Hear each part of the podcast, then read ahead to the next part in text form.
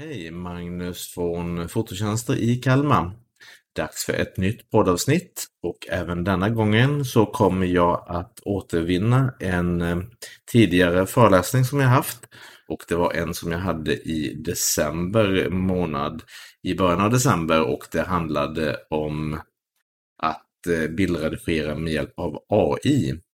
Och vill du se allting med ljud och bild så rekommenderar jag dig istället att söka upp Fotokurs Kalmar på Youtube för där ligger hela inspelningen. Men här är ljudfilen från den inspelningen så jag hoppas att det ska bli intressant att lyssna även om du inte kan se. Så att eh, jag klipper in här ljudfilen från föreläsningen som sagt var om att bildredigera med AI.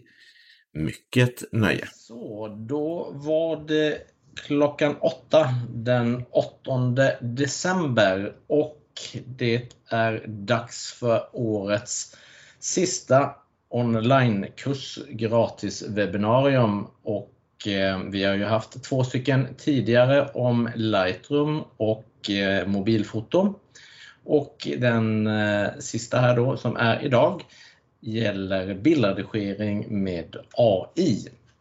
Och det är ju ett ämne som jag verkligen brinner för. Jag tycker det här är väldigt intressant det här med hur artificiell intelligens har kommit in i bildredigeringen. Och jag som pratar är ju Magnus Jonsson från Fototjänster i Kalmar som har den här hemsidan fotokurskalmar.se. Det är där som jag samlar information om mina fotokurser. Så vi kör väl igång direkt här. Och eh, det vi ska titta på idag, det är eh, vad är det här med AI? Vilka tekniska krav krävs av din dator? Det är ju där som det kommer att fallera för en del av er som lyssnar och tittar på det här. Vi kommer att kolla hur det ser ut med AI-funktioner i Lightroom och i Photoshop. Och eh, även i andra program som jag använder som är inriktade mycket på AI som heter Torpas Labs program. Vi ska titta på tre olika och vi ska titta på Luminar, också ett program som är väldigt i ropet. Men jag eh, kommer till det så vi börjar med då, vad är det här med AI eller artificiell intelligens som man säger? Jo, det är en konstgjord intelligens. Man försöker få datorn att eh, härma människans hjärna och beteende. Jag skulle kunna prata i flera timmar om just det här vad AI är, men det har vi inte tid med under den här föreläsningen här nu som kommer vara max en timme. Men man kan säga att det är väldigt många matematiska beräkningar som räknar fram någonting som ska efterhärma hur en människa har gjort det.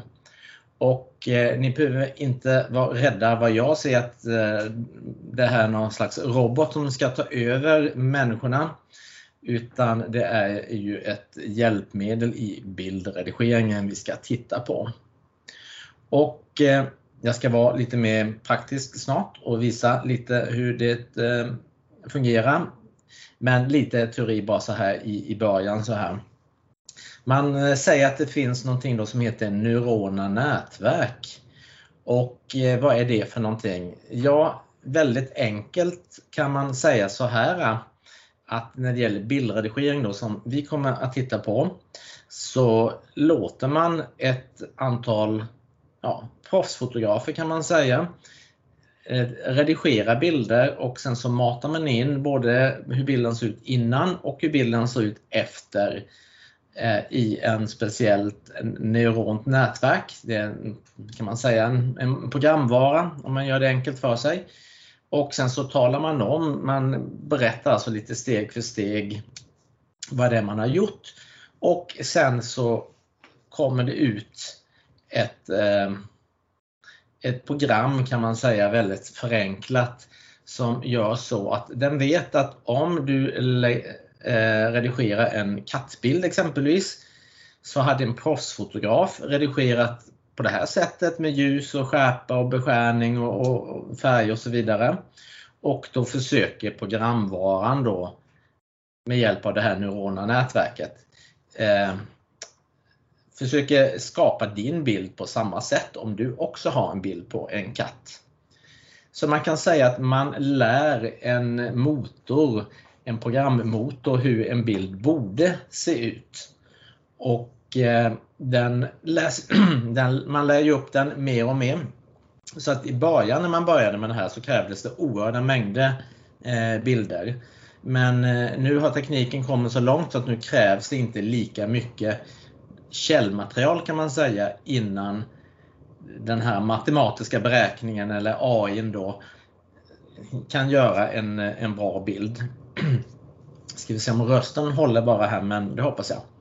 Eh, så att det här neurona nätverk det är helt enkelt ett sätt för de här programmen som vi ska titta på att eh, ja, lista ut, fundera ut, ta beslut. Hur borde din bild se ut om den är som en proffsfotograf hade redigerat den? I stora drag kan man säga att det är så.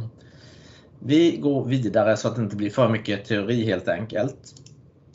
Det som eh, är om man tittar lite tekniska krav då på din dator och nu vet jag att jag kanske har tappat hälften av alla som tittar här. Men man behöver ju ha en hjärna i datorn, en Intel eller en AMD-processor. Det är två märken. Men processorn är ju huvudhjärnan i, i datorn. Och det sitter ju en processor även i en systemkamera och annan elektronik. Men den behöver ha en viss eh, kraft. Och har man en äldre dator så kanske den är 32-bitars och då funkar inte Eh, de här funktionerna eller programmen som vi ska titta på. Och den här processorn behöver dessutom ha en viss hastighet. Så att om man jämför med en bilmotor så behöver det vara en, eh, en viss kraft i motorn för att det ska gå att köra de här funktionerna överhuvudtaget. När det gäller arbetsminne så är det ju en del datorer fortfarande som säljs med 4 GB minne eller arbetsminne. Det är inte lagringsutrymmet nu då, utan arbetsminne. Men det räcker inte till alls för det här utan minst 8 och gärna 16 GB minne. Och sen kommer vi till det här som är det som stökar till det lite. Och i varje dator så sitter det också en, ett grafikkort. Och det här grafikkortet som sitter i både en bärbar dator och en stationär dator, den har ju som uppgift att Eh, du kopplar en skärmsladd, eh, skärmen eller monitorsladden från monitorn in i din dator. Och då kopplar du in den sladden i grafikkortet. Och den grafikkortet i din dator har ju också en sån här processor, en hjärna. Och den har ju då som uppgift att leverera ut bilden ifrån, alltså det du ser och jobbar med från eh, datorn till bildskärmen så att, ja, så att du ser det här som, som du ser nu här. Min PowerPoint och min, eh, min webbkamera här exempelvis. Men det som är att den här grafikprocessorn, om den då är tillräckligt bra, exempelvis måste den ha minst 2 GB videominne, den här grafikprocessorn, och ha stöd för någonting som heter DirectX 12. Och har den det, då kan man använda grafikkortet till mycket mer än att bara koppla in sin skärm.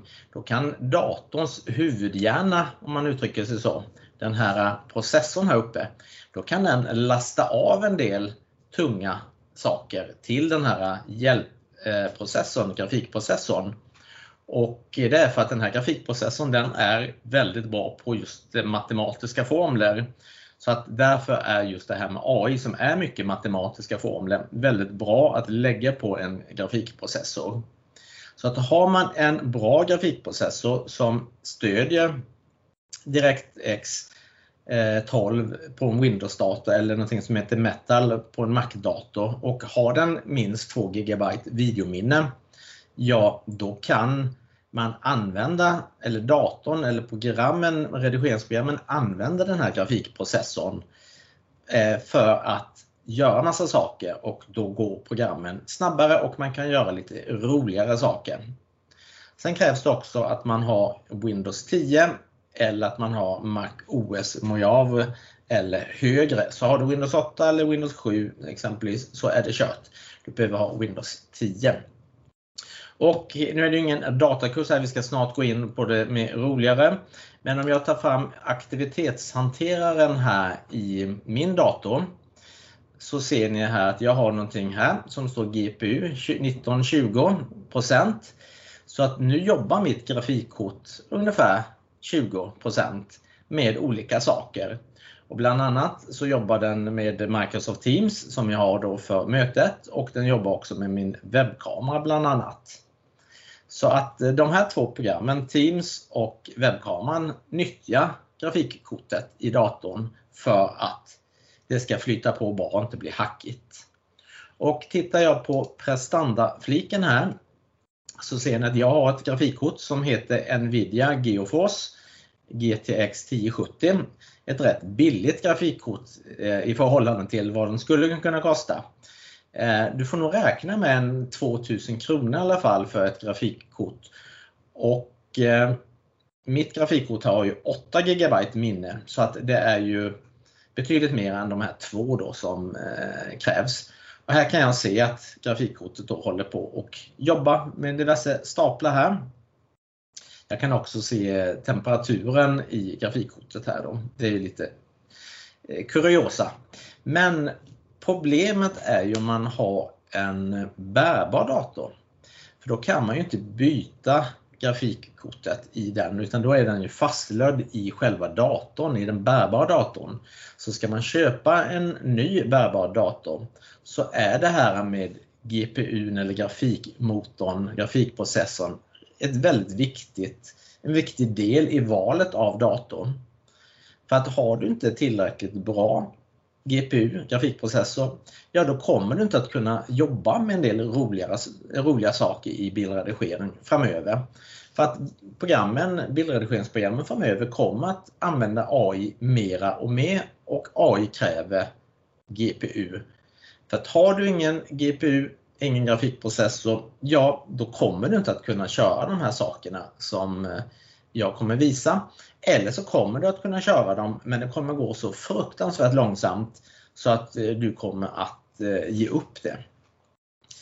Så att eh, det var lite teknisk mm, bakgrund men som sagt var det kräver en del av din dator. Både på Windows eller Mac-version att den har 8 GB minne, att den är 64 bitars men också då att du har ett grafikkort. Det är därför Eh, ett bra grafikkort. Det är därför det är fetmarkerat här. Har du en stationär dator, ja då kan du byta grafikkort och sen är du med i leken igen. Så en stationär dator är faktiskt bättre för eh, oss som bildredigerar och jag sitter på en stationär dator just nu. Vi går vidare. Ska vi se. Eh, då ska vi börja titta om ni fortfarande hänger kvar här, vilket jag hoppas. Nu har vi pratat lite teori, men det är viktigt så att man inte tror att ja, men nu bara börja köra det här roliga och sen så kan man inte göra det. Men om vi tar Lightroom Classic, det vanliga Lightroom PC eller Mac-programmet som många av oss kör, så görs det automatiskt en test av grafikkortet, av GPUn då, när man startar Lightroom.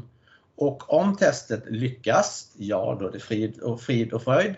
Men om det inte lyckas så slår Lightroom av vissa funktioner i, i, i programmet här. Och det kan finnas tre, eller det finns tre läger i eh, Lightroom när det gäller inställningar. Antingen så märker den vid uppstarten att ditt grafikkort är alldeles för dåligt. Då slår den av allt det här.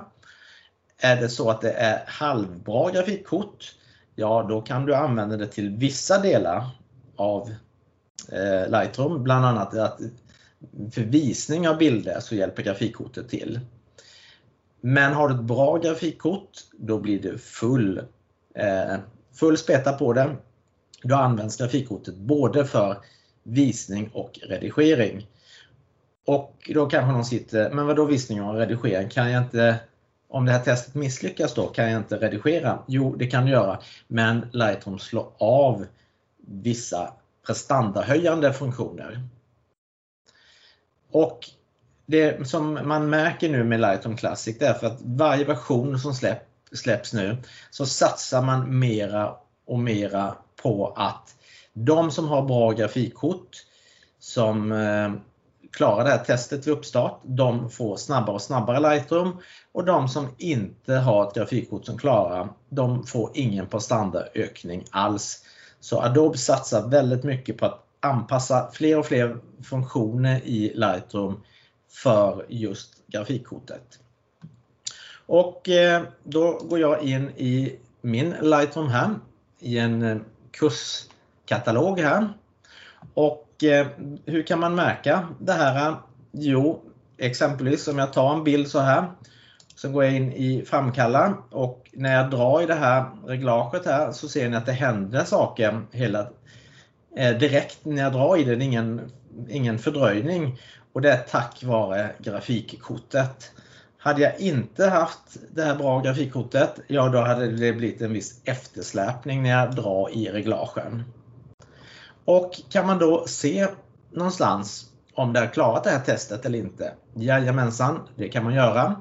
Då går vi upp till redigera och sen väljer vi inställningar. Och sen så går vi till prestanda, den fliken prestanda så står det här. Den har hittat mitt grafikkort till Lightroom. GeForce GTX 1070 8 GB minne.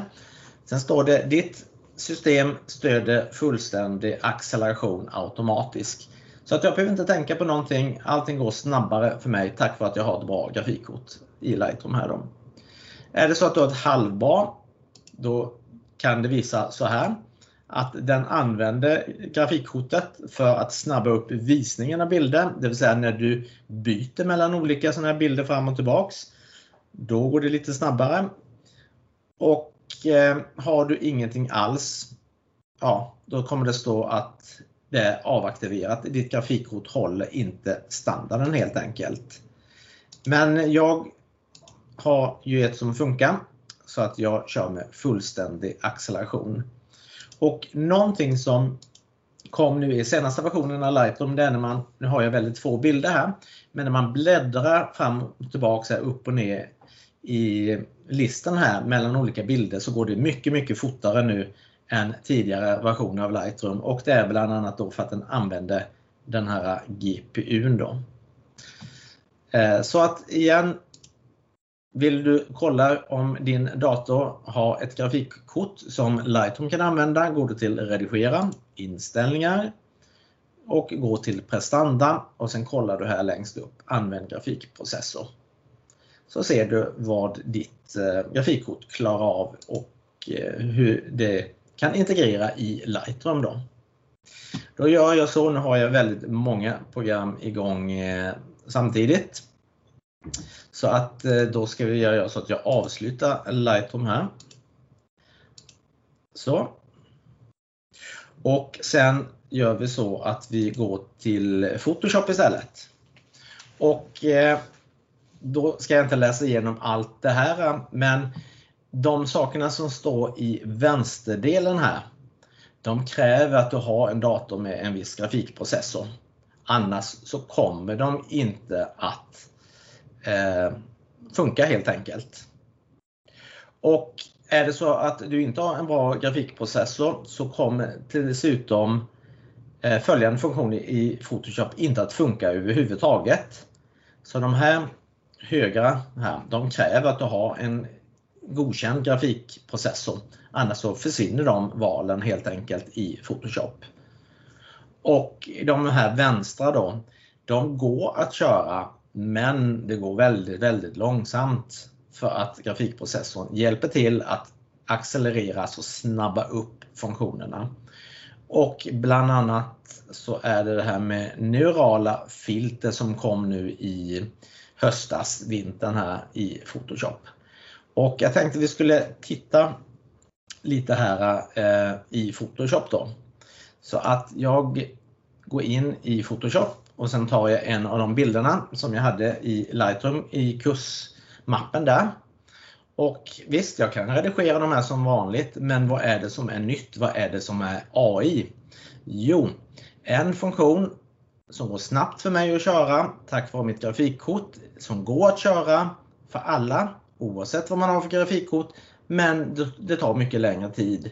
Det ligger under, ska vi se, under redigera och ersätt himmel. Så väljer den här och väljer en himmel här så ser ni att den jobbar och här har den redan maskat av himlen och bytt ut den. Och den har dessutom anpassat färgerna på och temperatur, färgtemperaturen på marken här med himlen så att den ska bli en väldigt snygg så att man inte ska se att det är fake.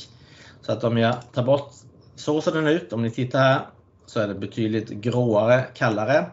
Och nu när jag lägger på himlen här så har den dessutom då speglat himlens färger i marken här. Så att, eh, och den tog ju inte speciellt lång tid så att jag kan göra så att jag kan gå in och byta till en annan himmel. Vi kan ta den himlen och ser ni vad snabbt den byter här. Och det här som sagt var, eh, ersatt himmel, det kan alla göra oavsett grafikkort. Det här är ju en AI-funktion men den går så mycket snabbare om man har ett grafikkort. Då. Så att eh, det här är ju en ny funktion som är rätt trevlig. Och som, som sagt var, den byter inte bara ut himlen utan anpassar färgerna på marken dessutom efter vad det är för typ av himmel. En väldigt eh, trevlig funktion. Jag väljer avbryta. Så gör vi så att vi tar och eh, öppnar en annan bild. Så ska vi se, då tar vi tar vi, ska vi se, vi ska ha en kursmapp där. Kör vi den. Så, där har vi samma bilder som jag hade i Lightroom. Och eh, jag kan ta den här bilden exempelvis på kvinnan där. Kör vi så. Och eh, någonting annat då som är väldigt omtalat just nu i Photoshop-kretsar är ju det som ligger under filter och neural filter. Och även det är ju en AI-funktion som underlättar då om du har ett bra grafikkort. Och eh, vi kan gå in och bara ta någonting här, välja smart porträtt. Kan jag aktivera exempelvis. Så ser vi här på munnen här.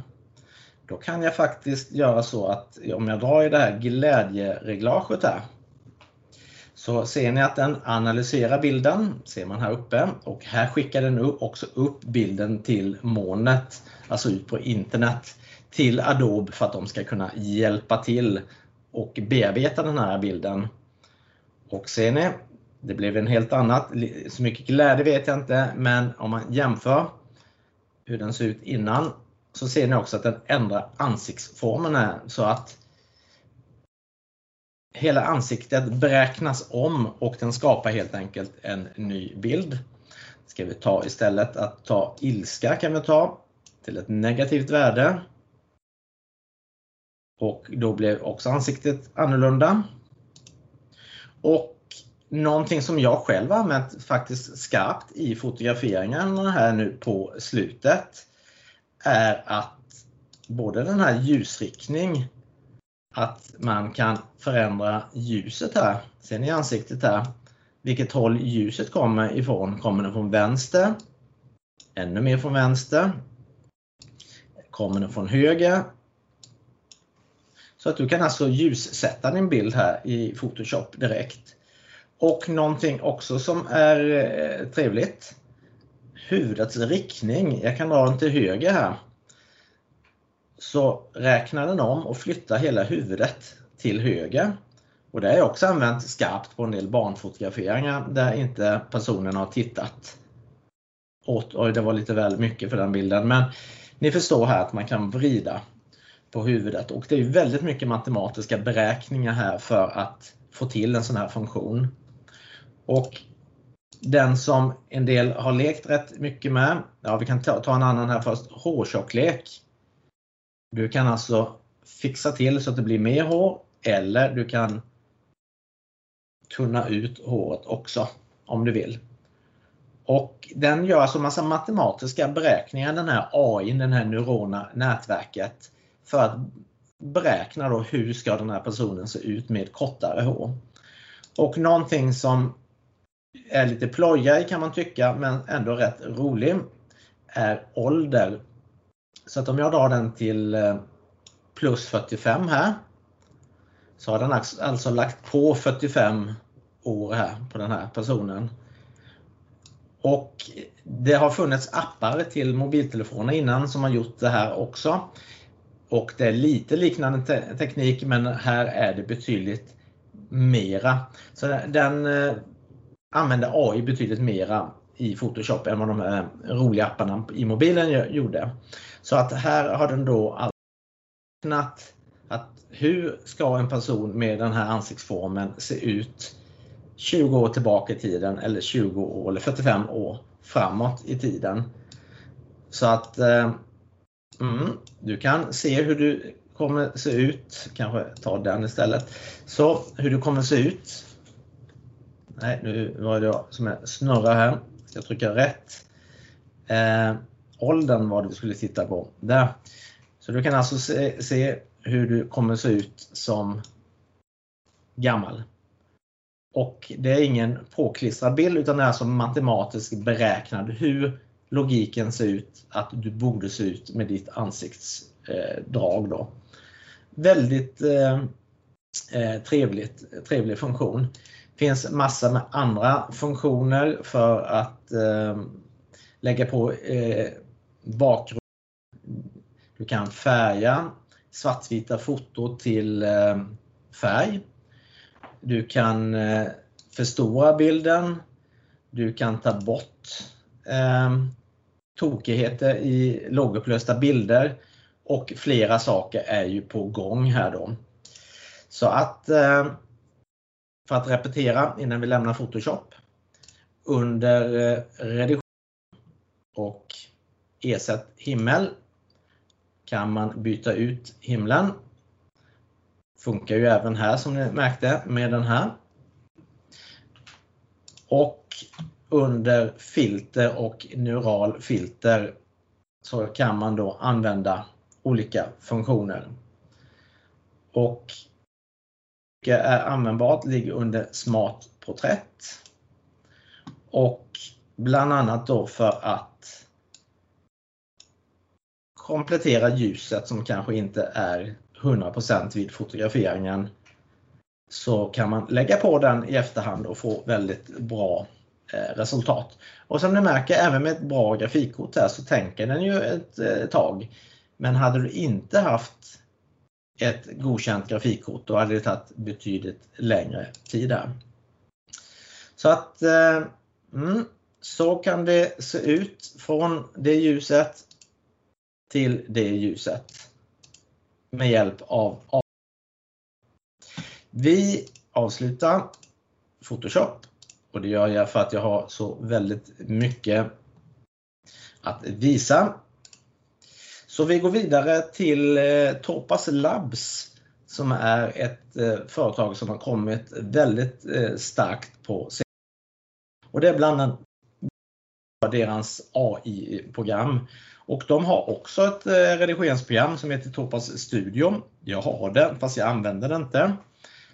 Utan jag använder de här tre programmen för att brusreducera, för att skärpa upp bilden och för att förstora bilder. Och då kanske en del tänker, ja men det här kan jag göra i Photoshop. Jag kan ta bort brus eller det kan jag göra i Lightroom. Jag kan skärpa bilden i Photoshop. Och jag kan förstora bilden när jag exporterar i Lightroom eller Photoshop. Det kan du göra, fast då gör den på det gamla sättet som inte är eh, smart, som inte använder AI då. Och eh, Jag tänkte jag skulle visa några av de här. Så att eh, jag eh, startar upp Topaz Denoiser och de här programmen är relativt dyra kan man tycka. De kostar ungefär en eh, 900 en tusenlapp styck. Och då får du ett års uppdateringar av dem. Men de är väldigt enkla. Vi säger att jag har redigerat min bild i Photoshop eller Lightroom. Och sen så öppnar jag upp den här. Så tar vi en, eh, vi kan ta den här bilden som jag hade innan. Öppna. Det den gör det är att den använder grafikkortet för att göra en första, ett första utkast. Och nu kommer ni inte se i videon här men jag ser att det är lite brus här i de mörka delarna som är betydligt snyggare här. Och när man brusreducerar i Photoshop eller i, i Lightroom då brukar ju det bli utsmetat som nästan som plasthud. Smeta ut eh, pixlarna men här gör den mycket mycket snyggare. Alltså oerhört mycket snyggare. Och man behöver inte veta så där väldigt mycket egentligen utan det man gör här i det här programmet är bara att man slår på autofunktionen och då vet den automatiskt att så här mycket brus ska vi ta bort och samtidigt så skärper den bilden. Och vad är det som är det smarta i de här programmen, AI-programmet här? Jo, det är att den kollar varje pixel för sig och sen jämför den. Aha, här är det hud, här är det hår, här är det kläder, här är det bakgrund. Och sen tar den varje pixel för sig och tar bort brus. Till skillnad mot eh, Lightroom exempelvis som eh, om du ställer in att du tar bort brus 25 så tar den bort 25 rakt av i hela bilden. Så att det här gör den betydligt mycket bättre brusreducering. Och sen är det bara att trycka Save här. Jag kör det här istället för att brusreducera i Lightroom och framförallt om man har väldigt höga ISO eh, alltså 6400 eller 12800 eller ja, en del gamla eh, systemkameror jag har, där blir det brus på 800, ISO 800. Alltså det blir så mycket bättre här. Och eh, du kan också lägga till extra eh, eh, brusreducering om du vill. Och som sagt var, när du är nöjd trycker du spara, jag vill ha en JPEG, maxkvalitet och sen spara, pang, så funkar det. Jag in eh, 50 eller 200 bilder och sen så körde alla automatiskt. Så går den igenom varje bild för sig och fixar varje bild för sig enskilt. Så, så gör jag exempelvis nu för tiden med mina bröllopsbilder som är tagna i kökan som är mycket eh, höga ISO. Ibland får man inte använda blixt och det blir så pass eh, mycket bättre. Ja, jag, jag är eh, stort fan och nätet är full också med andra som är lika stor fan av de här programmen. Då. Så att eh, när en bild är färdig i Lightroom eller Photoshop så brukar jag då inte brusreducera den i det programmet utan jag använder då Denoiser här. Och under Preference så har jag då ställt in att den ska använda mitt grafikkort. Har jag inte ett tillräckligt bra grafikkort, ja då använder den datorns processor, CPUn, men då kan samma bild som här ta 20 sekunder att gå igenom och spara kanske tar två minuter. Så det är en oerhört stor skillnad om man har ett bra grafikkort för de här programmen. Då. Jag stänger den, sparar inte.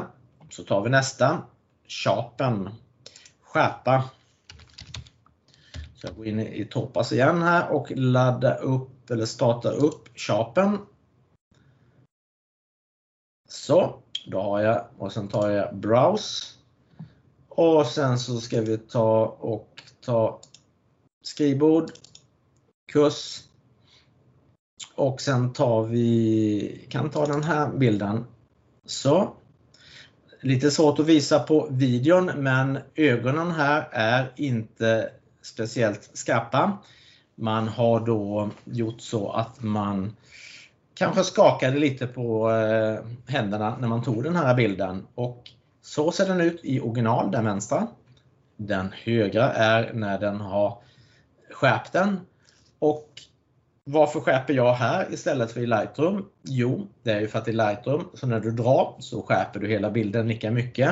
Visst, du kan göra lite masker och grejer men eh, inte alls på samma sätt och då är det ju risk att vissa saker blir för lite skärpa och vissa blir för mycket och det ser konstigt ut. med hjälp av eh, Sharpen AI här så vet den att här är det ögon, då skärper vi på ett sätt där. Här är det hud, då skärper vi lite mindre där för att det ska inte se överskärpt ut. Här är det bakgrund som är suddig så att då skärper vi inte alls där. Och tittar vi här i håret exempelvis så är det ju en oerhört stor skillnad. Eh, I alla fall för mig då som ser. Och det är samma sak här. Du väljer AI-läge Auto. Och då kan den antingen välja Sharpen som är att den skärper bilden. Här valde den stabilisering, det vill säga då att jag skakade när jag tog bilden. Eller så kan den välja fokus. Men den väljer alltså själv vilket läge som behövs användas. Och fokus är när man har satt skärpan lite fel, kanske på näsan istället för på ögonen. Då så fixar den till det.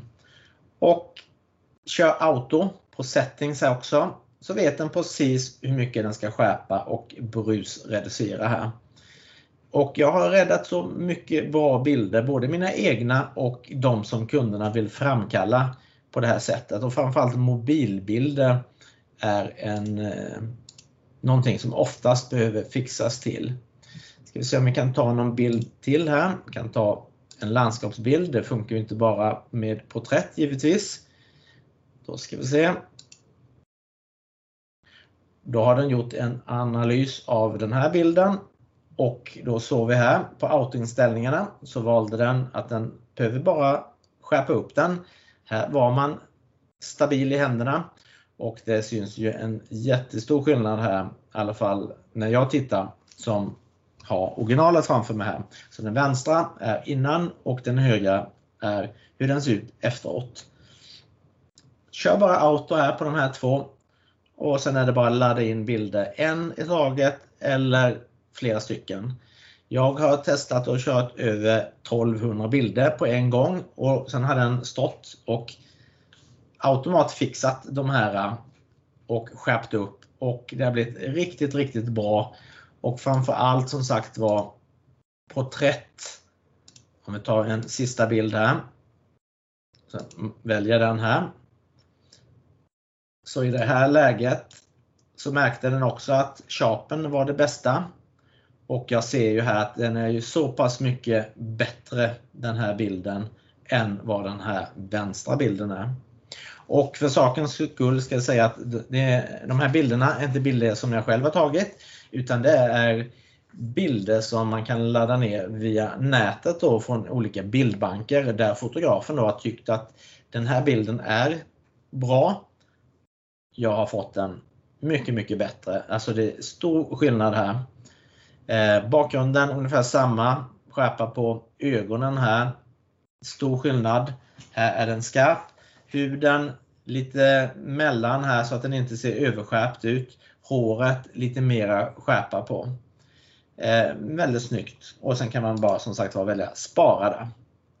Och spara ner den. Ja, Även här är det likadant. Man ställer in om man vill ha en GPU då eller inte. Och jag har ett bra grafikkort så att jag använder mitt grafikkort. Jag kan ta en sån här bild exempelvis. Jag har testat att eh, vi kan ju testa faktiskt och eh, välja att eh, spara ner den här som en JPEG full kvalitet så kan vi se hur lång tid det tar med grafikkortet. Sony. En sekund tog denna och behandla. En sekund. Eh, hade jag stängt av grafikkortet och bara använt CPUn, alltså om jag inte hade haft ett bra grafikkort, då hade samma bild tagit ungefär en halv minut jämfört med en sekund. Och jag har testat med en råbild där den tog en minut med bra grafikkort. Samma bild, samma program och där jag inte hade eh, grafikkortet aktiverat så tog den 18 minuter. Så visst, ni kan köra de här programmen utan ett godkänt grafikkort. Men det är mycket roligare om det tar en sekund än om det tar en halv minut. Och särskilt om du har 100 bilder som du vill fixa på en gång. Så att eh, jag brukar börja med att eh, ta och eh, brusreducera bilden först. Det är steg 1. Sen brukar jag ta in bilderna här i Sharpen och låta dem skärpas. Och det tredje och sista steget är förstora. Och det är inte alltid jag kör det, det gör jag bara på vissa. Och eh, Jag går in i Topaz Gigapixel. Jag har ju köpt ett paket med alla de här tre programmen och då gav jag inte 1000 kronor styck utan då var det en viss rabatt för sakens skull. Då. Ni känner igen gränssnittet, funkar på samma sätt. Jag kör browse. Jag tar och eh, går in i min eh, mapp här. Så tar vi den här bilden. Och då ska vi se om jag flyttar på min bild där så ser ni att originalbilden här till vänster är 1200 pixlar. Så det är alltså en liten bild. Det kan vara en bild som eh, någon har laddat ner via nätet. Exempelvis Facebook har ju inte större bild än eh, 2048 pixlar. Eller har man skickat någon bild med Snapchat eller något annat och sen vill man ha hjälp och förstora upp den för att man vill ha ut den på papper. Och visst, du kan förstora upp bilder i Lightroom och Photoshop men då är det det gamla sättet. Det blir väldigt fula uppförstoringar. Här jobbar vi med AI, med grafikkortet, GPUn, med matematiska beräkningar, neurona nätverk, allt det här tekniskt jumbo jumbo. Du behöver egentligen inte kunna det, du behöver bara kunna att du vill ladda upp din bild. Du talar om hur många gånger du vill förstora den. Jag har valt två gånger där. Och då blir det ju från 1200 till 2400. Så den här bilden går alltså från 1,5 megapixel till 5 megapixel. Från att vara en bildskärmsbild till att kunna skrivas ut på A4. Och tittar man här så ser den högra bilden väldigt skarp ut. Och jag testar och kör fyra gånger. Då kan man jämföra här och titta. Den vänstra bilden är originalet. Ser väldigt suddigt ut om man tittar i så här förstoring. Den högra är den fyra gånger större bilden och den ser oerhört mycket bättre ut. Man ser till och med blodkärlen här i ögonen. Och den har alltså gått från en 1,5 megapixels bild till en bild på ungefär 24 megapixlar. Visst är det fantastiskt. Och här har du lite val då att göra i det här programmet för att förstora upp bilder. Du väljer hur stor du vill ha din bild. Eller så kan du ange direkt här hur många pixlar det ska vara. Nu väljer jag fyra gånger. Du kan välja vilket, eh, vilken AI-modell som ska användas. Standard, då blir det på det här sättet. Är det en huskropp, då väljer jag arkitektur. Du kan välja art för om det är en eh, målning exempelvis, grafik. Eh, inte så mycket foto utan mera målningar då. Eh, och sen har vi en rätt ny här som heter Compressed som är en modell om du har en väldigt lågupplöst ihoptryckt bild, det vill säga webbbilder kan man säga. Och skillnaden om du väljer den, det är att den brusreducerar lite mera. Så att om jag tittar på den högra här jämfört med den så innehåller den här lite mera detaljer medan compressed blir lite mer softad. Så att här är definitivt standard bäst. Så storlek, vilken typ av bild. Om eh, du vill eh, slippa det här med andra inställningar så väljer du bara auto. Spara. Så ska vi se här. Vi väljer att den ska spara i eh, originalmappen. Trycker Save, ska vi se. Då börjar den jobba. Alltså från 1,5 megapixels Fyra gånger förstoringar upp till 24 megapixlar. Vi ser de valen vi har gjort. Den jobbar. Snart är den färdig. Ska vi se. Där var den klar. Nu ser vi inte någonstans tiden här men kan det tagit 10-15 sekunder. Och den gjorde alltså så med hjälp av AI att den förstorade upp bilden. Så att eh, de tre, jag ska bara visa här, inställningar. Även här då talar det om att du har ett grafikkort. Och det är därför det går så snabbt. Och skulle du inte ha ett godkänt grafikkort, en GPU, ja då pratar vi istället för 15-20 sekunder kanske den här bilden hade tagit ja, 4-5 minuter istället. Och som sagt var, har man många bilder så är det stor skillnad i tid. Jag stänger där. Eh, de här tre programmen från Topaz Labs, jag kör ju alla de tre. Jag har ju en del andra program från dem också, bland annat deras bildredigeringsprogram. Men där jobbar jag hellre i Lightroom och Photoshop. Men jag använder brusreducering, skärpan och i vissa lägen där jag har med mina egna bilder beskärt mycket och jag vill ha en större bild så går jag in och förstorar.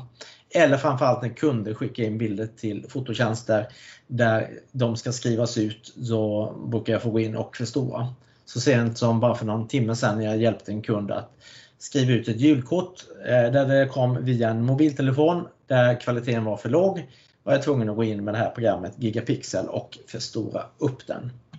Vi går vidare. Vi ska hinna med en sak till innan jag stänger butiken för dagen. Och ett annat företag som är i ropet är Skylum med adress skylum.com. De har ett program som är ute nu som heter Luminar 4. Har funnits ett tag. Och eh, om en vecka eh, i mitten av december så släpps Luminar AI. Ett program som jag köpte redan för tre månader sedan och har betalt men inte fått ännu. Men jag har sett mycket video och det är väldigt lovande. Men jag tänkte att jag visar istället eh, Luminar 4. Så kan ni se hur det ser ut. Och jag har ungefär som i Lightroom läst in här en mapp med bilder. Så ska ni se här. Jag väljer en bild här. Bilden med kvinnan med glasögonen.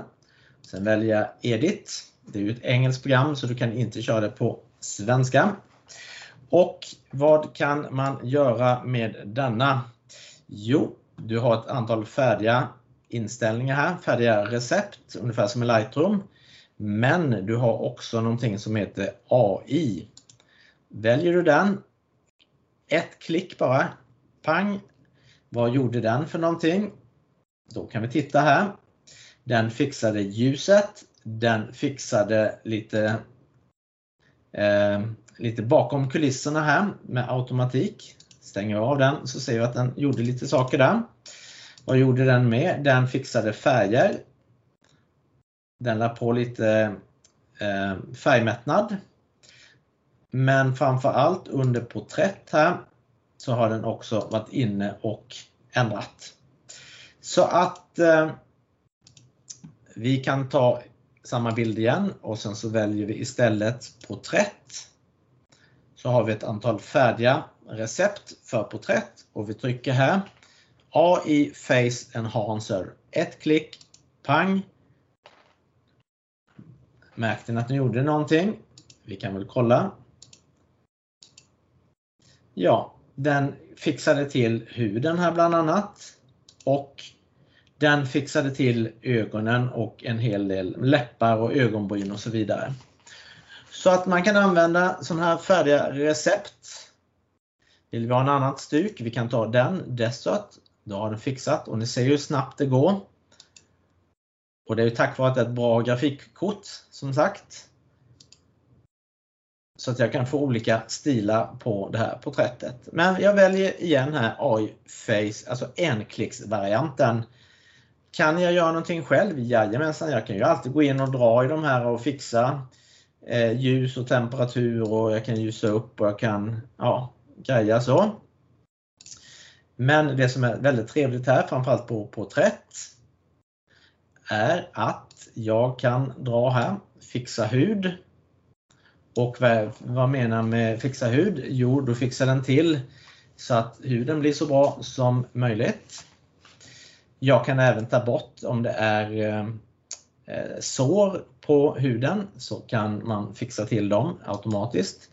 Ser ni här att det är ett litet födelsemärke heter det va? Där jag trycker här så tar den bort den och det kanske jag inte tycker är sådär jättesnyggt. Så den bockar vi inte i och även här hade vi någonting där. Jag plockar bort den igen där. Eh, är man blank i huden, som är här exempelvis, så kan vi bara dra den här. Så fixar den till det på ett eh, snyggt sätt. Och den blir inte sådär plastig och ful som det blir i andra program utan den gör det väldigt snyggt så att det ser naturtroget ut. Och om vi går in här i Porträtt Enhancer så kan vi faktiskt, eh, den här använder jag väldigt mycket, Face Light.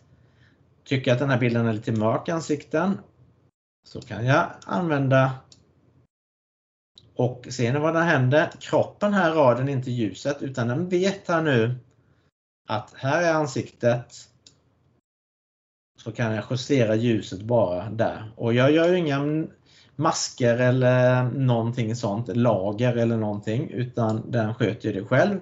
AIn vet att det här är ett ansikte, den vet hur den ska fixa till det. Eh, är man, har man inte riktigt vita ögon så kan man vita till dem och då vet den att här är det vita i ögonen, då fixar vi till den. Vi kan ta den här Eye Enhancer, tar jag lite överdrivet här bara för att ni ska se. Ser ni vad som händer? Ögonen blev ljusare och bättre. Nu var det lite väl mycket så jag drar tillbaks den lite. Har man påsar under ögonen, att man är trött, så kan man plocka bort dem också. Och som sagt var, ingen kloning, inga markeringar. Den vet vad den ska fixa. Den här är väldigt kontroversiell, Slim Face.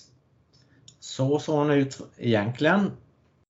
Nu har man då, ser ni, att den krymper ansiktet här. Och den gör det på ett snyggt sätt.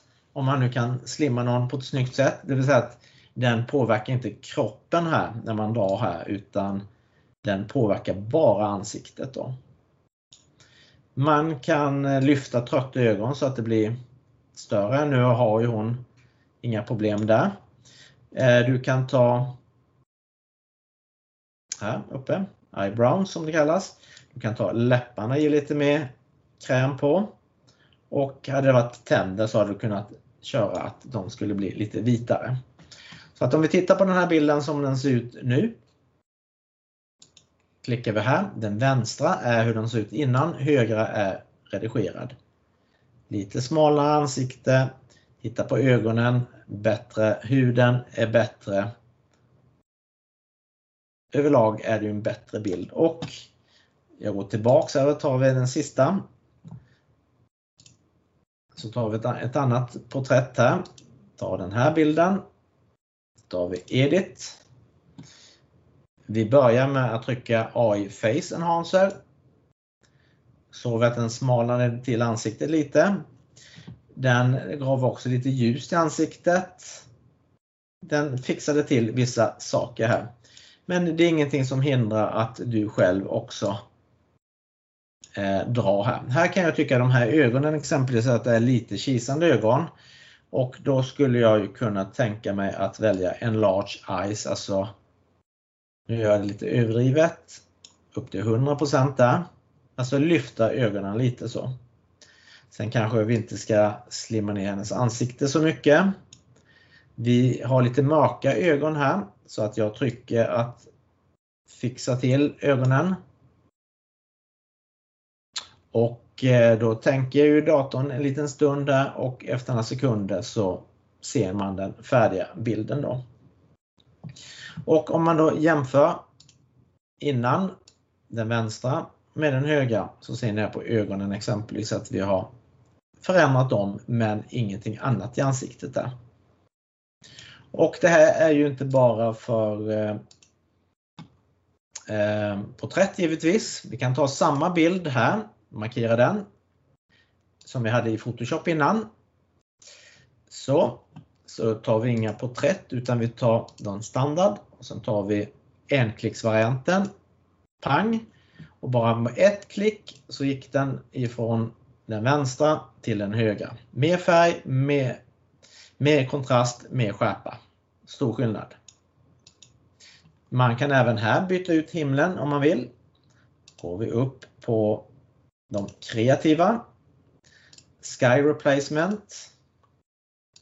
Tar jag någon i högen här. Och även här gör den som i eh, Photoshop, senaste versionen. Byter ut himlen på ett snyggt sätt och ser till att marken här harmoniserar med himlen. Sen finns det ju givetvis massa andra funktioner här. Man ska göra himlen lite diffus kanske. Man kanske ska värma upp den och man kanske ska ljusa upp den eller mörka ner den. Det finns hur mycket verktyg som helst. Och vi kan ta en annan himmel så. Ni förstår, jag som tar eh, fastighetsmäklarbilder och husfoto. Jag har ju använt det här väldigt mycket på grådaskiga dagar att byta kanske inte till en sån här sunset men kanske en sån, ja, dumt dåligt exempel men att eh, byta ut himlen mot lite trevligare än en grå himmel bara. Så att eh, Luminar 4 eller det nya Luminar AI som kommer nu i mitten av december är ett fullständigt redigeringsprogram eh, till skillnad mot Topaz-programmen som jag visade som är mer för efterbearbetningen då. Så, och jag stänger den här också. Så att det var Skylum då och som sagt var om jag går tillbaks här. Topaz Labs, de har för bildredigering men jag använder inte den utan jag använder de här tre verktygen och gör mina bilder i Lightroom och Photoshop. Eller så redigerar jag hela bilden i Luminar 4. Och som sagt var, Fyran kommer nu att ersättas med Luminar AI som har ännu mer funktioner för AI. Då. Och för att eh, få den här genomgången i mål då. Nästa steg som jag tycker är att ladda ner demoversionerna. Alla de här programmen som jag visat, både Lightroom, Photoshop, eh, Topaz Labs program, Luminar finns som 30 dagars demo. Eh, eller i alla fall demo så att du kan testa dem på din dator. Och vill du köpa dem så gör gärna det. Eh, för att då får du också en kontroll om de här programmen är tillräckligt snabba med din dator eller om du behöver ha en annan utrustning eller om du helt enkelt inte ska börja jobba med de här systemen för att datorn inte funkar. Har du en stationär dator så ett nytt grafikkort kommer vara en jätteboost för hela din prestanda i datorn. Så att eh, kan vara någonting. Och Eh, är det så att du vill eh, hyra in mig på en supporttimme för att kontrollera din dator eller för att installera de här programmen eller eh, för att utbilda i de här programmen, för nu gick vi bara lite snabbt igenom dem, så är det ju även i de här tiderna där de inte kan träffas så mycket ansikte mot ansikte så kan jag ju koppla upp mot din dator och hjälpa till då via fjärrstyrning. Då. Så att eh, ladda, ladda gärna ner någon av de här programmen och testa din dator. Du kommer fastna, jag lovar. Kontrollera som sagt var i Lightroom bland annat då om ditt grafikkort är okej okay. och laddar du ner någon av de här demoversionerna kontrollera, tar det en sekund, fem sekunder eller tar det 15 minuter per bild. Det kommer du märka om du har ett bra en bra dator eller inte. Och tycker att det här var massor med mummelmummel, jag fattar ingenting men det ser roligt ut. Så finns jag ju alltid att kunna boka upp en supporttimme via fjärrstyrning eller på plats eh, för att gå igenom eller för att utbilda i programmet. Jag hoppas att det var lite intressant så att eh, jag tackar eh, för mig och eh, är du intresserad av att titta på någon av de andra två kurserna som jag har haft så här gratis via nätet i vinter här nu så finns de ju på fotokurskalmar.se. Jag kommer att under vintern spela in en del eh, Eh, kortare små kurser. Så gå gärna in på fotokurskalmar.se, välj filmer där och välj prenumerera. Det är ju en Youtube-kanal där. Så får du en pling så fort det kommer en ny film och det kostar ju absolut ingenting. Jag eh, tackar för mig så hörs vi.